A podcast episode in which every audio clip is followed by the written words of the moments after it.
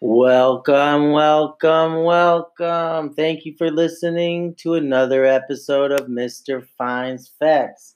Episode 4 is all about the amazingly creative and playful author known as Dr. Seuss.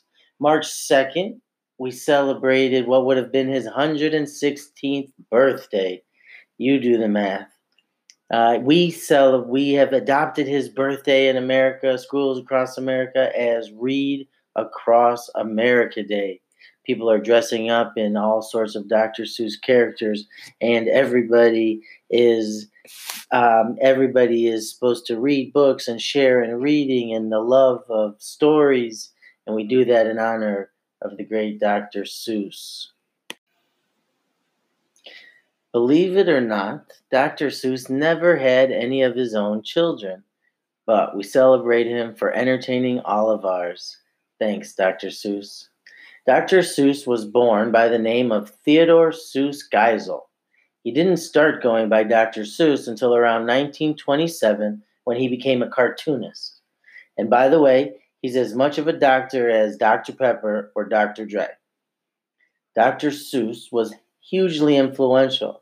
He published 60 children's books, several of which are some of the most famous kids' books of all time, like The Grinch, The Lorax, Green Eggs and Ham. He was known for his wacky vocabulary and is even credited for adding new words to our language, like the word nerd, for instance, and Grinch for that matter. As his books are cartoons and for kids, he is also recognized for his political and social undertones in his stories. For instance, the Butter Battle book is about the Cold War between the United States and the USSR, and the Lorax is about protecting the environment. Over his career, Seuss sold over 600 million copies of his books worldwide, and they've been translated into over 20 languages. Here's a pretty unusual fact that I found while doing a little research on Dr. Seuss. In 1960, Dr. Seuss was given a challenge by his publisher, a bet, if you will. I'm not sure what they wagered, but his publisher bet him that he couldn't write a book while using just 50 words or less. Well, turns out Dr. Seuss won that bet, and in it, he wrote the famous Green Eggs and Ham go count go check out that book at the library count up the different words see if it's correct. 50 words or less. When i think of dr seuss i think about some of his famous lines from his stories like this one. The more that you read the more that you know.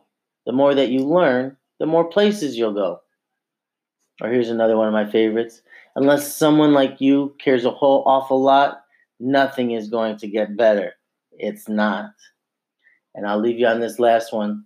Why fit in when you were born to stand out? That's what I want you to think about as I leave this episode. People, be an individual, be independent, be you. See you next time. Peace.